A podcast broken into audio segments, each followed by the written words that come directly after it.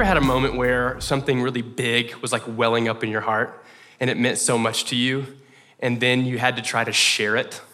And at best, you felt like 60% of what you were feeling was able to come out of your mouth. You know what I mean? Like when something's so big, that's what I feel this morning. I'm like, there's no way I can articulate what God's doing in my heart. But I think what God has done, like mysteriously and miraculously via the Holy Spirit in my heart, I'm praying He'll do in your heart as well. Um, and the story we're going to read today, we're going to start out in Matthew chapter 26, page 485, if you're using one of our blue Bibles.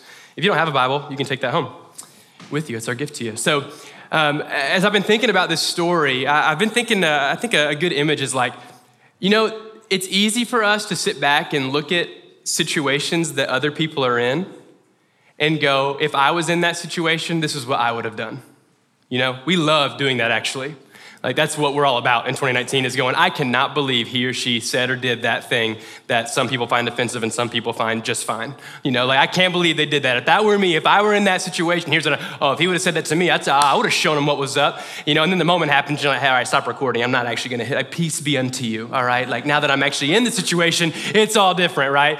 I even think about like a, you know, if you're a soldier, which I, I do not know anything about, I have a dad and a grandfather that was in the military, but I would imagine that talking about going to war, strategizing, going to war, having a game plan is one thing, but actually showing up on the shore, showing up in that spot, and bullets coming your way, that's totally different, right? I imagine that when, when things get to that point, that's when the truth always reveals itself. Like, no lies, no facades, none of those things can survive, like when the moment is intense enough, right? The more intense life gets, the more truth we get to understand about how our hearts are built, right? And we're about to, to just cover some details that maybe for some of you, you've heard a thousand times. And some of you, you're gonna hear them for the first time, but just know that Jesus is at a moment where life is intense. And the truth about his heart will be revealed. That when you go through moments like what we're gonna read in Jesus here, when, when you're going through what he's going through, only the truth of his heart will be revealed all the lies will burn away. They're not going to be there. And not that there are lies in Jesus' heart. Whoops, that's not what I was insinuating, all right? But only the truth about who Jesus is will be revealed here. And so, just to catch us up, if you're unfamiliar with Jesus, uh, Jesus is this guy who has said some pretty audacious things so far in his life, all right? He's been doing public ministry for three years. He kind of shows up on the scene saying crazy things from the get go, all right? Like if you open up Mark, he's like, repent for the kingdom of God is near. And some of you go, yeah, that's what Jesus does. That's what he says. But if you didn't know Jesus, it'd be pretty odd if a guy walked up and started saying, repent. Like, change your mind, turn from your ways. The kingdom of God is here, and I'm like the guy that's gonna roll this thing out. And you'd be like, all right, chill out. You know what I'm saying? This guy is insane, right? So Jesus comes out saying that. But he doesn't just say stuff, right? He goes to the synagogues, the places that where all the religious elite are, and he blows their minds with the way that he talks about scriptures. But it's crazy because he doesn't just talk about scripture, he starts doing stuff that's super weird, all right? Like people that are dead start living again when Jesus tells them to, right? Like Lazarus is dead for four days, whole family weeping. Jesus says, Come out, he comes out, right? It's crazy stuff. Like there's 20,000 people who are hungry, need food, and all we've got is a little bit of bread and a little fish, and Jesus prays and somehow multiplies it. Weird stuff going on. Jesus didn't swim as much as he walked on water. Just crazy things were going down with Jesus. So he's not just saying things, he's doing things. And people are taking note. And like any great leader, he's polarizing, right? When a leader is amazing what they do, typically you got two sides. You're either all in or all out. So Jesus had had some people that have went, this guy is legitimate. He is a truth teller and I'm leaving it all to follow him. And they did. They let they quit their jobs, left their family, like and they followed Jesus. But others went, this guy is full of it He's a threat to our power, and we must silence him. We're going to end his life, right? That was the two sides that were really happening. It was crazy stuff. And so, where we're going to join in on this story. Jesus is having this, this meal with his disciples. Okay, it's called the Passover meal. Just to give you a little context here, the Passover was celebrated. Um, all it's, it's rooted back in the story of Exodus, where the Israelites uh, are enslaved in Egypt for 400 years, uh, and God delivers them. And the night before He delivers them, He tells them to make their meal with haste. Like, be ready, be light on your feet, be ready to exit Egypt. I'm about to deliver you. And so, when God delivers them out of Egypt, this amazing, miraculous moment, they start celebrating the Passover meal. Every year they get together, they share the same meal to remember and reflect that God is a deliverer of his promises. And so that's where we're joining in. Jesus is with his disciples at this Passover meal to reflect on, on what God has done. And as we start reading through this story, please keep in mind, okay? Jesus knows, knows it. He is going to die soon, okay? He's actually talked about it multiple times before this moment. Like that John 3:16 verse that some of us know, for God so loved the world that he sent his son, like to die, right? It's like Jesus knew. He'd been preparing the masses, now he's gonna start preparing his disciples. Here's what's about to come. And just imagine, okay? Don't let this story just pass you by. Really dig in here. Imagine knowing you're going to die in like an hour, like in like 24 hours. Really soon, it's all about to go down. Imagine what will be going through your mind. Imagine knowing you're gonna die, being with your closest friends. What would you sound like? What would you say? How would you be? For me, I'd be like, everyone shut up. It's going down, okay? I need y'all's help. like, listen, this is not good, right? So, like, that's me. I'm just panicking, anxiety, like, what in the world? Like, let's let's figure this out. Let's prevent this thing that I know is gonna happen, right? That would be me. Maybe. I don't know. I've never been in that situation but we're joining Jesus in that exact situation. It's not a metaphor, not a joke. He's actually in the situation. And I just want us to pay attention to how Jesus talks, the things he says, who he's talking to. I think it's gonna be really powerful. All right, so we're in this, this Last Supper, Matthew 26, verse 26. And I want you to pay attention because he's gonna be going to begin preparing his disciples in a powerful way. You're gonna notice as I read through this, He's going to prepare them on a, on, a, on a big picture level first, okay, the macro level. Now, as they were eating, Jesus took bread and after blessing it, broke it and gave it to the disciples and said, Take and eat. This is my body. And he took a cup, and when he had given thanks, he gave it to them, saying, Drink of it, all of you, for this is my blood of the covenant, which is poured out for many for the forgiveness of sins. And I tell you, I will not drink again of this fruit of the vine until that day when I drink it new with you in my Father's kingdom. So Jesus is going, okay, take this bread and remember my body. Take this juice, this wine, and remember it's juice here, it's wine in the scriptures, okay? Uh, take this wine and remember my blood poured out for you for the forgiveness of sin. Jesus is doing something amazing right here, okay? When he's facing the end of his life, he begins to mentally prepare the disciples, all right? This reminds me of a story that's like a below average uh, metaphor or example of what's actually happening here. But when I was in Atlanta, Georgia, I was watching this basketball game. It was this basketball tournament. There was like tens of thousands of people in the Georgia Dome, which is no longer RIP. It got demolished. But at the time, it still existed. I'm in there, I'm watching basketball, and a thunderstorm had hit. And uh, it started to sound extra loud. The thunderstorm was a little louder than normal. And I actually started to notice above me that the the, the scaffolding, or not the scaffolding, the, the walkway, the big metal thing up there starts shaking, okay? And I remember being like, that is interesting. Like that it's that much of a thunderstorm out here. And then I look over because I hear something, and off in the distance, no lie, a hole had been blown into the wall. Okay? There's a hole in the wall. I can't even explain it because there's normally not holes in these kind of places, all right? But there's a hole over there. And I remember I, I look at my dad and go, is that normal? Like, are we are we all still chilling? Like, is this cool over here? And my dad was like, Yeah, it's designed to do that. And that's where my instincts were divided, right? My common, inst- my common sense instincts were going, no, no, that is not true. That is a lie. But my like father son instincts were going, all right, I guess everything's good. We're good.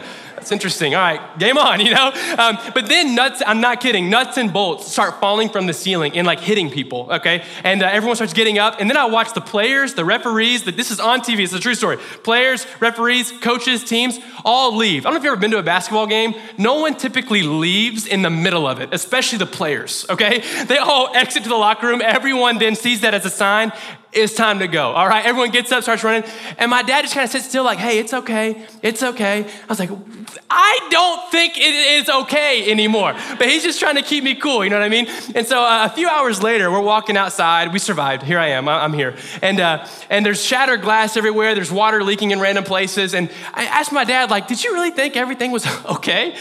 He was like, no, but what are we gonna do? Like, like, no, I didn't, but I just want you to be cool. Like, I want you to be okay.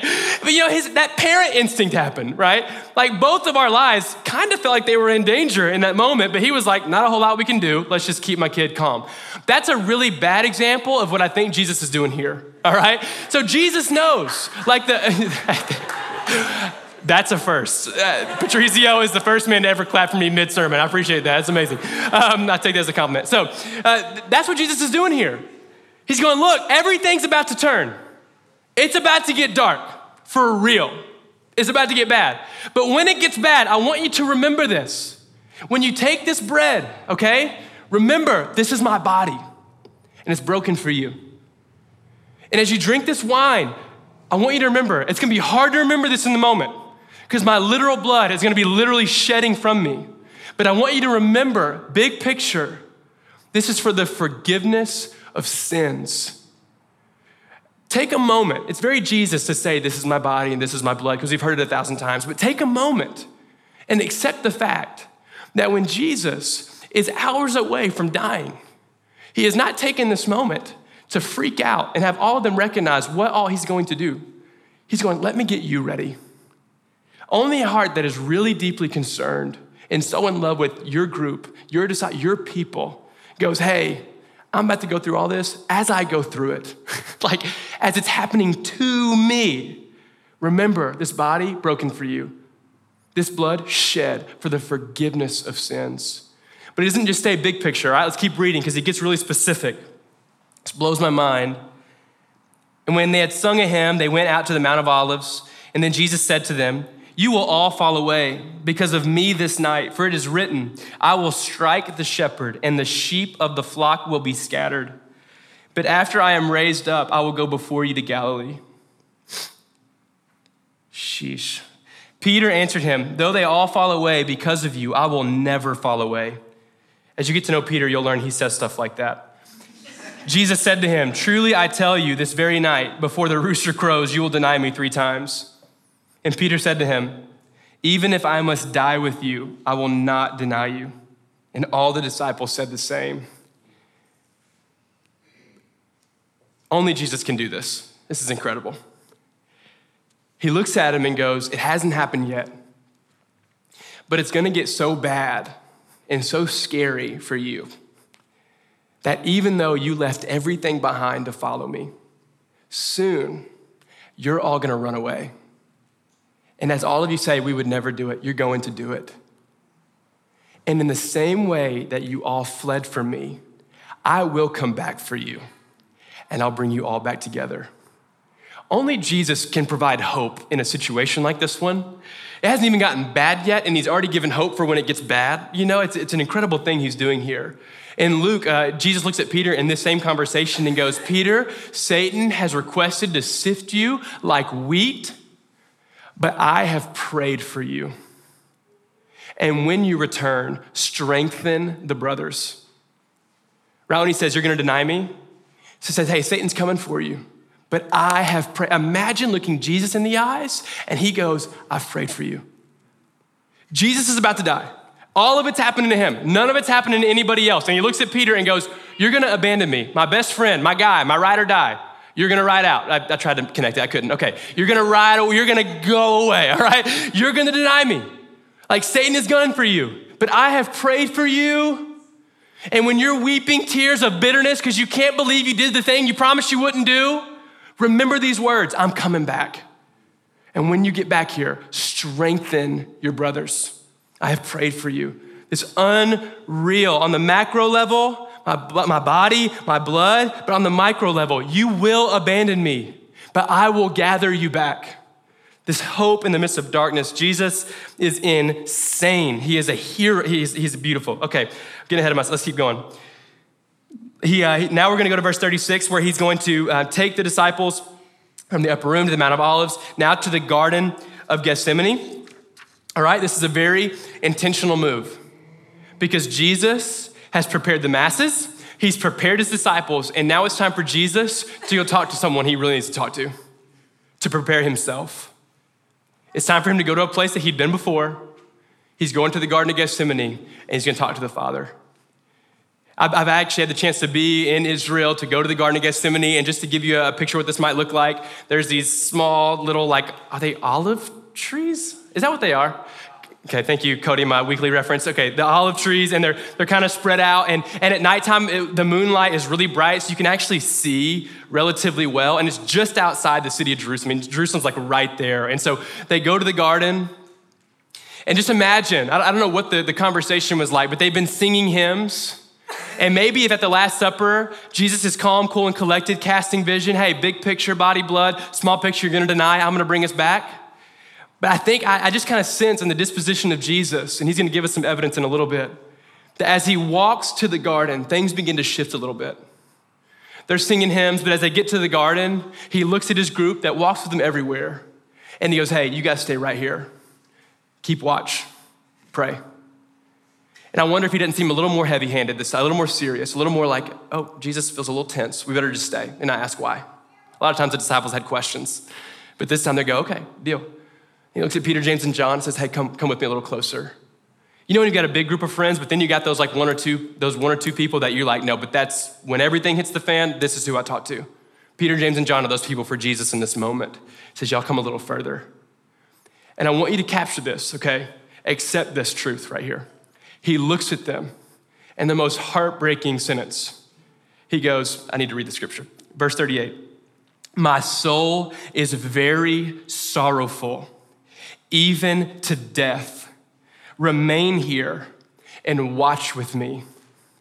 Another passage says, He says, My soul is distressed to the point of death.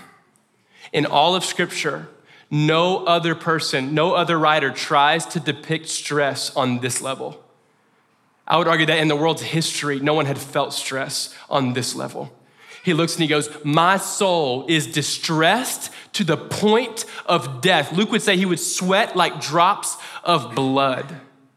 This powerful moment where the disciples look at Jesus, the same Jesus that was taking a nap on a boat right before it capsized. And the disciples are like, Jesus, if you don't wake up, we are all dead. He wakes up, calms the storm, and goes, Where was your faith? They're like, What do you mean, where was the faith? Like, what are you talking about? He's just calm and cool. The same Jesus that in front of thousands of people who were going from hungry to hangry at a rapid pace, he goes, Hey, what do we got? Fish, bread? Okay, let me take care of this. All right, help me hand this out. Calm and cool.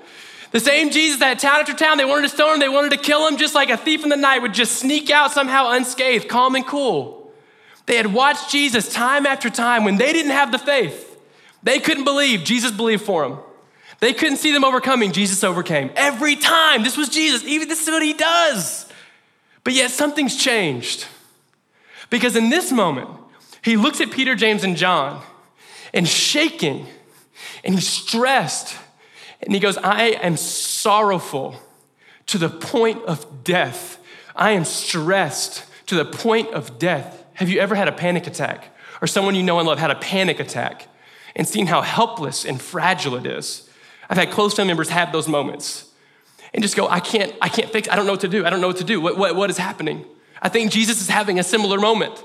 He's like, I'm distressed to the point of death where you sit here and watch. And I think some of us right now, we've always had a picture of Jesus that goes, He's fully God and He's kind of man.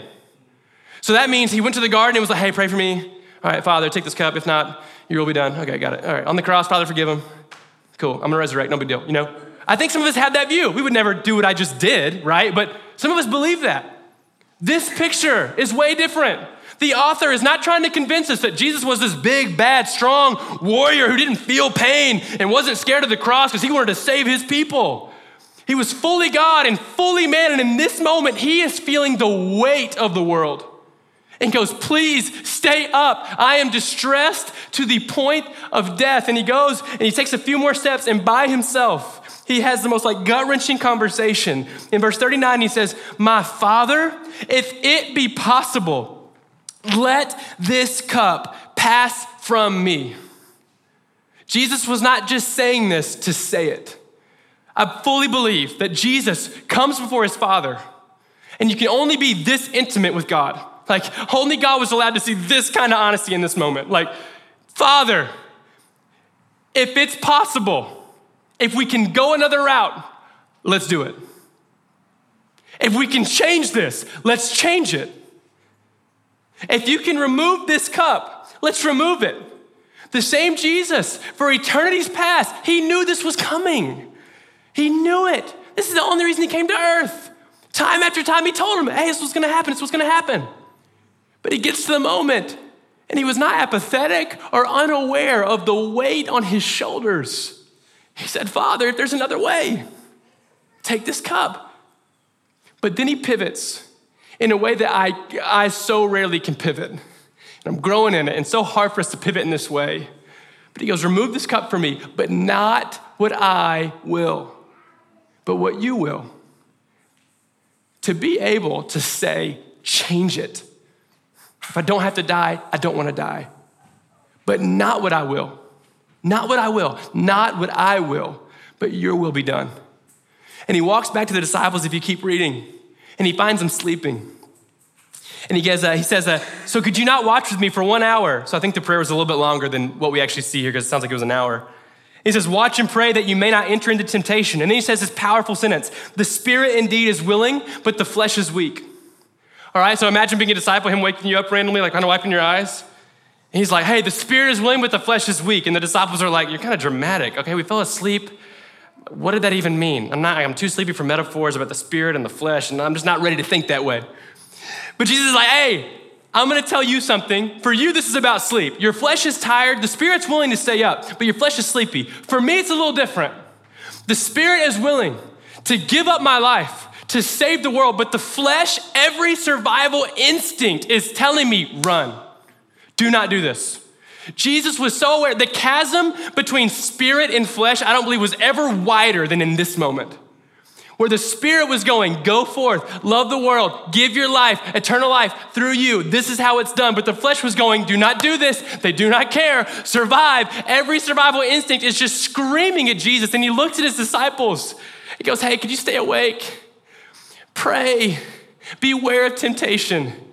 The spirit is willing, but the flesh is weak. No one is more aware of how willing the spirit is and how weak the flesh is than Jesus in this moment. He understands the spirit in me is so willing, but I'm having to resist very real, like being a human and moving forward in this. And he goes back, and for the second time, he goes away in verse 42. He says, My Father, if this cannot pass unless I drink it, your will be done.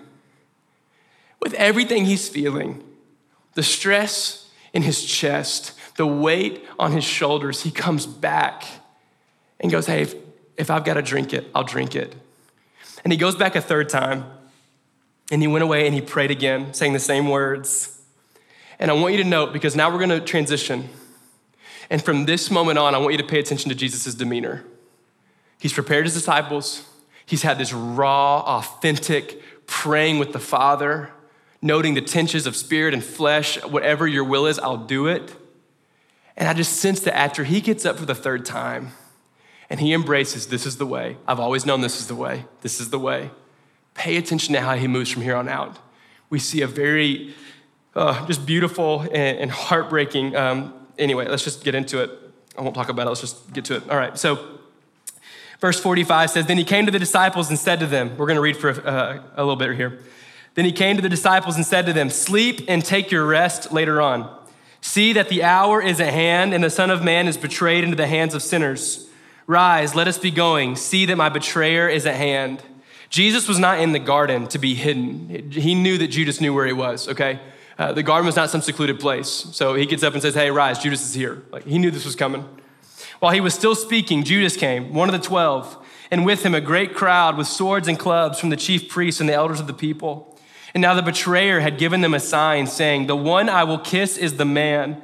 Seize him. And he came up to Jesus at once and said, Greetings, Rabbi, and he kissed him. And Jesus said to him, Friend, do what you came to do. And then they came up and laid hands on Jesus and seized him. And behold, one of those who were with Jesus stretched out his hand and drew his sword and struck the servant of the high priest and cut off his ear. Either amazing accuracy or terrible. Then Jesus said to him, Put your sword back into its place, for all who take the sword will perish by the sword.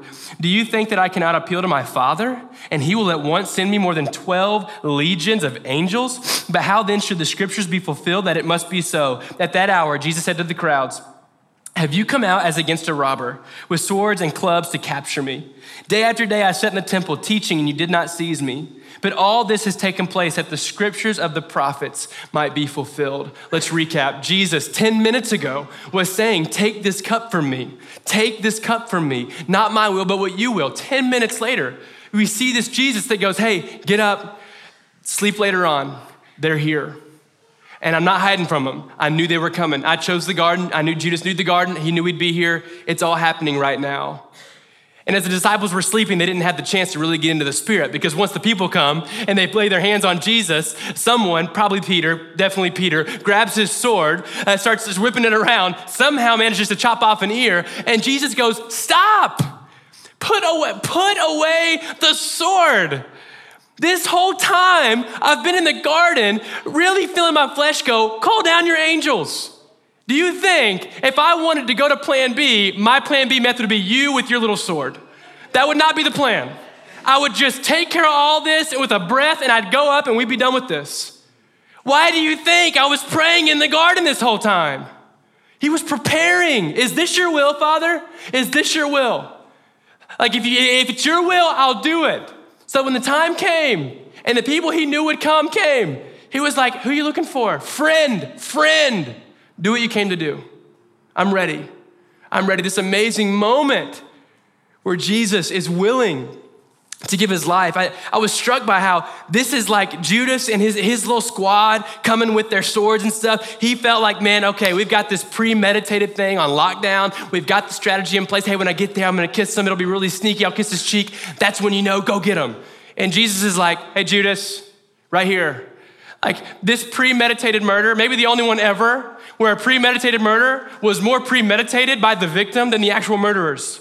Jesus like, for eternity's past, I've been ready for this. I've been preparing to give my life away. You do not take my life. I'm here. Do what you came to do. We see this willing Jesus. Jesus lets everyone in on this. Oh, hold on. That was I was about to repeat myself. I'm sorry. That's what happens when I get off my notes. Okay. Let's keep moving. Then Jesus is led to the religious council. They ask him questions. They beat him. They spit, literal spit, on his literal face, and he stays silent the whole time.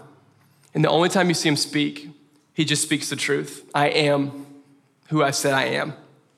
I am the king of the Jews. That's the only time he would respond. In this time, Peter denies Jesus like Jesus said he would. The religious council delivers Jesus to Pilate, their governor. And Pilate, now we're in chapter 27.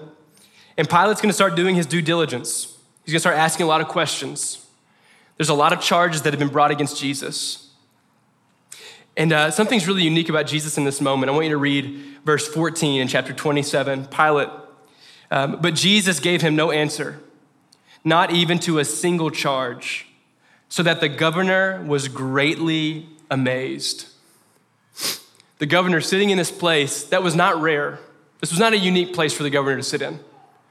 They had brought a criminal, or they had said this was a criminal, we're gonna end his life, and he goes, okay, it's time for me to ask questions. This is what I always do. And for years, Pilate had talked to guilty and non guilty alike. And he had watched them lie or tell the truth, but whatever they were saying, whether it was lie or truth, it was to preserve their own life. Whatever it takes, whatever the charge is, I did not do it. Or if you know for a fact I did it, please have mercy. Like, this is the guy that makes the decision. So, whatever it takes to get you to change your mind about me having needing to die, having needing to die, whatever it takes to change your mind about my death, I will say what it takes. But in this moment, Pilate is struck by this. He's amazed by this. Jesus responds to no charges. He is not begging and pleading for that which he is willingly giving up. He is giving up his life in humility and in silence. And Pilate sees that Jesus is completely innocent. But he also notices that the crowds are angry and they're violent. And so he does something very politically savvy. He would have been successful today. Traditionally, he would release one prisoner, and he knew that every year he'd give a prisoner back that the people asked for. And so he goes, Man, Jesus is innocent, but these guys are mad. Let's negotiate. Let's get the blood off of my hands. And he goes, Hey, I've got a guy named Barabbas. You all know him. He's a convicted felon. He is very guilty. He's in prison right now. You can choose Barabbas or Jesus, who I deem innocent. And of course, we know, right? The crowds respond Barabbas. And this in- just insane moment Barabbas, convicted felon, just standing there before everybody. Everyone knows he's guilty. Jesus, people that have seen him do miracles. And Barabbas is chosen. They choose a guilty man over an innocent man. And little did they know that Jesus had already made that decision. He had made the decision. He knew we were guilty people and that he would choose to give up his innocent life. He knew that he would take the place of guilt. That was always the plan here. So even when the people in their bitterness and in their anger, they choose Barabbas thinking they've really gotten Jesus in a tough spot, Jesus was like, this was always the plan for me to give my life so that Barabbas and all people could go free. The soldiers take Jesus, they beat him, they give him a crown of thorns. If you really think about that, how cruel that is, a man that is dying, and they think, what's the way we can humiliate him the most? I just imagine them putting together, crafting this crown of thorns. Their hands are probably bleeding because how do you build a crown of thorns? But it's worth it. If we can shove this on his head and laugh at him and spit on him, it's worth it. They do that, they beat him, they nail him to a cross naked. And I want to look at a few moments that happened on the cross and just remember this whole time that Jesus is real. This is a true story. In verse 29, they put a sign of accusation above his head that simply reads, King of the Jews. In Luke chapter 23, verse 34, while Jesus is hanging naked, just nailed to two pieces of wood, for everyone, anyone to observe and walk by. There's two things that happen in one verse. First, he goes, Father, forgive them. They don't know what they're doing.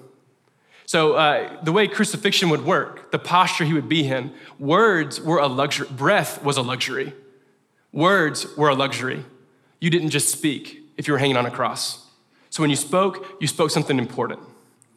Jesus uses the luxury of speech that he barely has it says, Father, forgive them. And in the same verse, it says that people had torn up his garments, his clothes. He's naked, his clothes are on the ground, covered in blood. And if anyone's ever had a poker night, and how much fun it is to, to bet chips and see who wins, they're doing that over his clothes. He sees humans having fun while he bleeds out and suffocates to death and says, Father, forgive them. They don't know what they're doing. forgive them. That's what he says. That's how he uses his words. In verses 39 through 43 in Luke 23, that's where you get that salvation of the criminal. There's criminals on both sides. One guy mocks him, the other says, Hey, will you remember me? Like when you come into your glory? And Jesus says, You'll be with me in paradise today. I'll see you there. So while Jesus is on the cross, so far we have Father, forgive them as people gamble over his clothes as he hangs there naked. Now he's given salvation to someone in John chapter 19, verses 26 through 27, Jesus has this moment. I want you to hear this. He looks at his mom, his, his mom, okay? He looks at her and he goes, Mom, this is your son.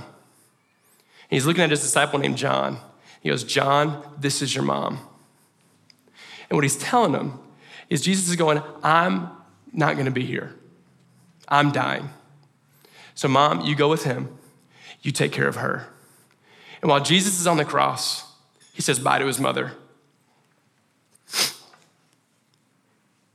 In Matthew chapter 27, 45 through 46, we get this moment where after he's handed off his mother to his beloved disciple, Jesus looks up and cries out, My God, my God, why have you forsaken me? This gut wrenching phrase. It's unbelievable, but I learned later on in my life that he's actually quoting a psalm in this moment Psalm chapter 22. A few weeks ago, we talked about this that memorizing scripture is good because there's gonna be moments where you face something so hard in life, you fail to have words for it, and scripture will be the words for you. And Jesus takes this moment to, to echo Psalm 22, where it says, My God, my God, why have you forsaken me? And I wanna read a few verses out of this because this is unbelievable that this is what's on his heart. I believe that Jesus doesn't have the words right now, so he's quoting this. Psalm 22, verse 1 says, My God, my God, why have you forsaken me? Why are you so far from saving me? from the words of my groaning. Verse 7 says, All who see me mock me. They make mouths at me, they wag their heads, and he tr- they say, He trusts in the Lord, let him deliver him, let him rescue him, for he delights in him. Jesus says, the people mocking me say, hey, why don't you, why don't you just let God save you? Like if God sent you, he'll save you right now. Why don't you call out? This is exactly what's happening in real time.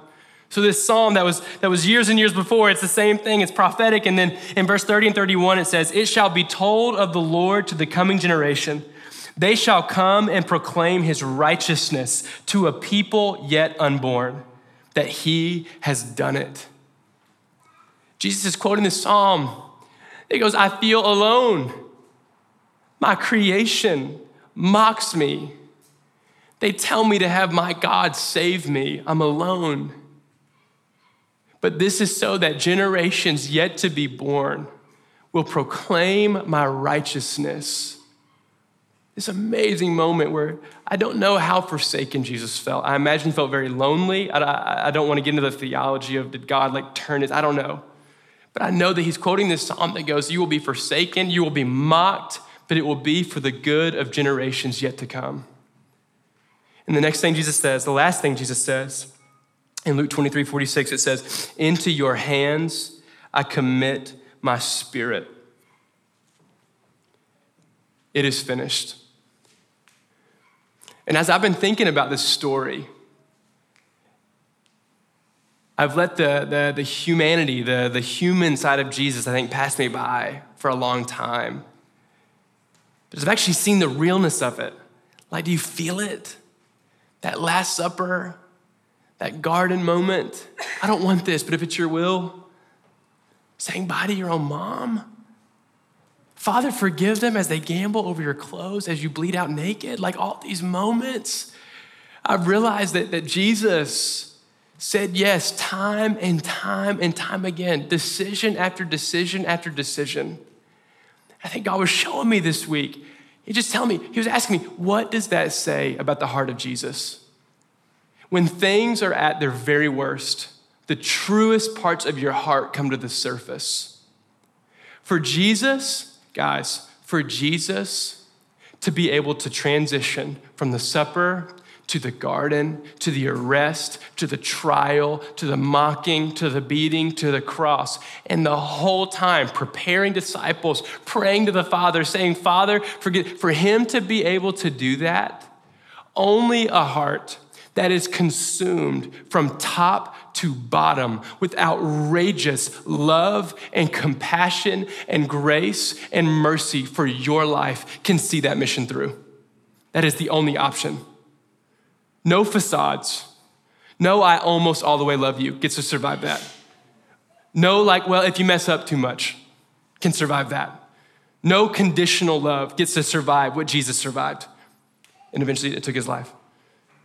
But no heart that is, that, that, that is unsure can go through the things that Jesus went through. I don't know what your, pers- I do not know. I know there are so many stories in this room right now. I know that. There are so many reasons that you have right now to assume God isn't real, or that He is real. He's a real jerk. He doesn't love you. He's kind of done. He was cool with you five years ago, but now you've done this over and over and over again. It's kind of over. I don't know what your perception has been. I don't know your perception of Christians, of church. I know some of you are here and you haven't been to church in forever. I'm sure that's true. I talked to someone earlier who hasn't been to church, they were here. Whatever your perception is, what we have just talked about is the truth. This is who Jesus actually is. There really was someone, and really is someone, who is fully God and fully man, and is so consumed by the deepest love over your, your life. Not his life, not her, your life. Not just the, like your life. He's so consumed that he went through moment by moment saying, I will drink this cup if it means the salvation of the world that for God so loved the world that he sent his only son, that whoever believes in him will not perish, but have everlasting life. And we don't celebrate Easter because some really awesome guy loved you so much that he died and stayed dead. And that we get to just reflect on a love that is really super sweet and we wish was still around. Wouldn't it be awesome to see a love like this?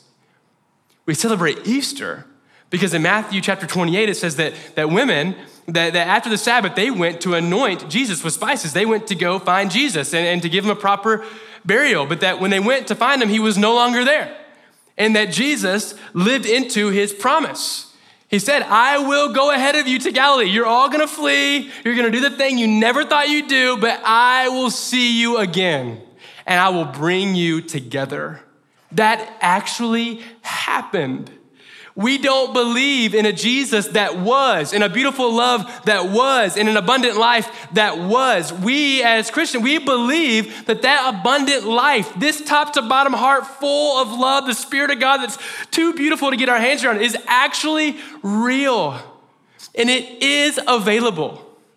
For real, for real. And that if you give your life to Jesus, if you say, I'm gonna follow Jesus, He gets it all.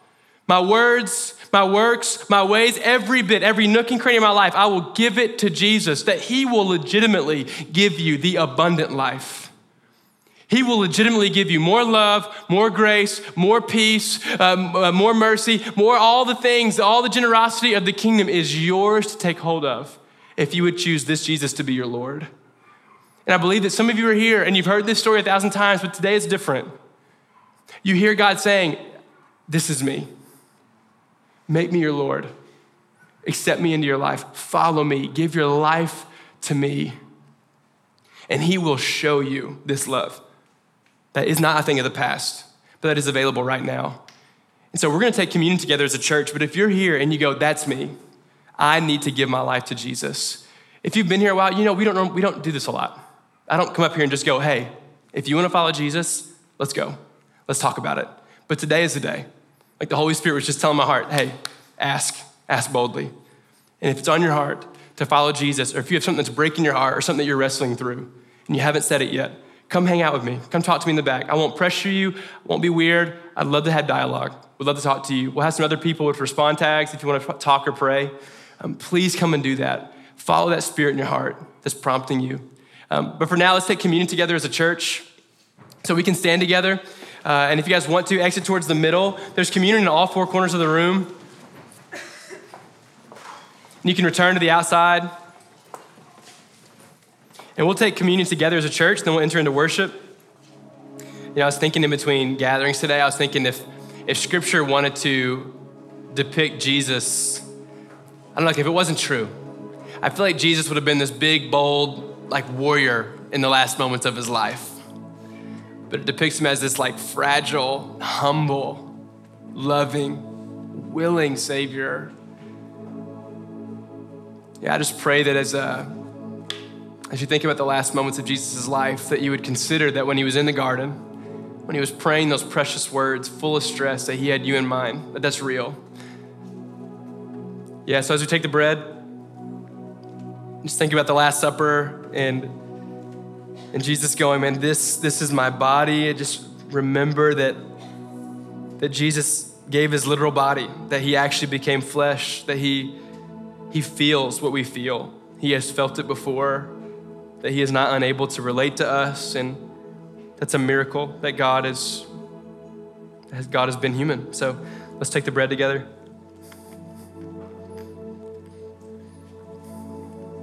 As we take the cup, just as Jesus said that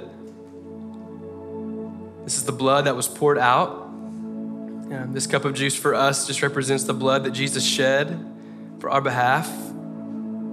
That we're not perfect, we can never be perfect. But Jesus gave us his life that we would never have to try to be, that he bridged the gap. And it was by giving up his real life and shedding his blood for our sins. Um, so let's take the cup together. Thank you, Jesus.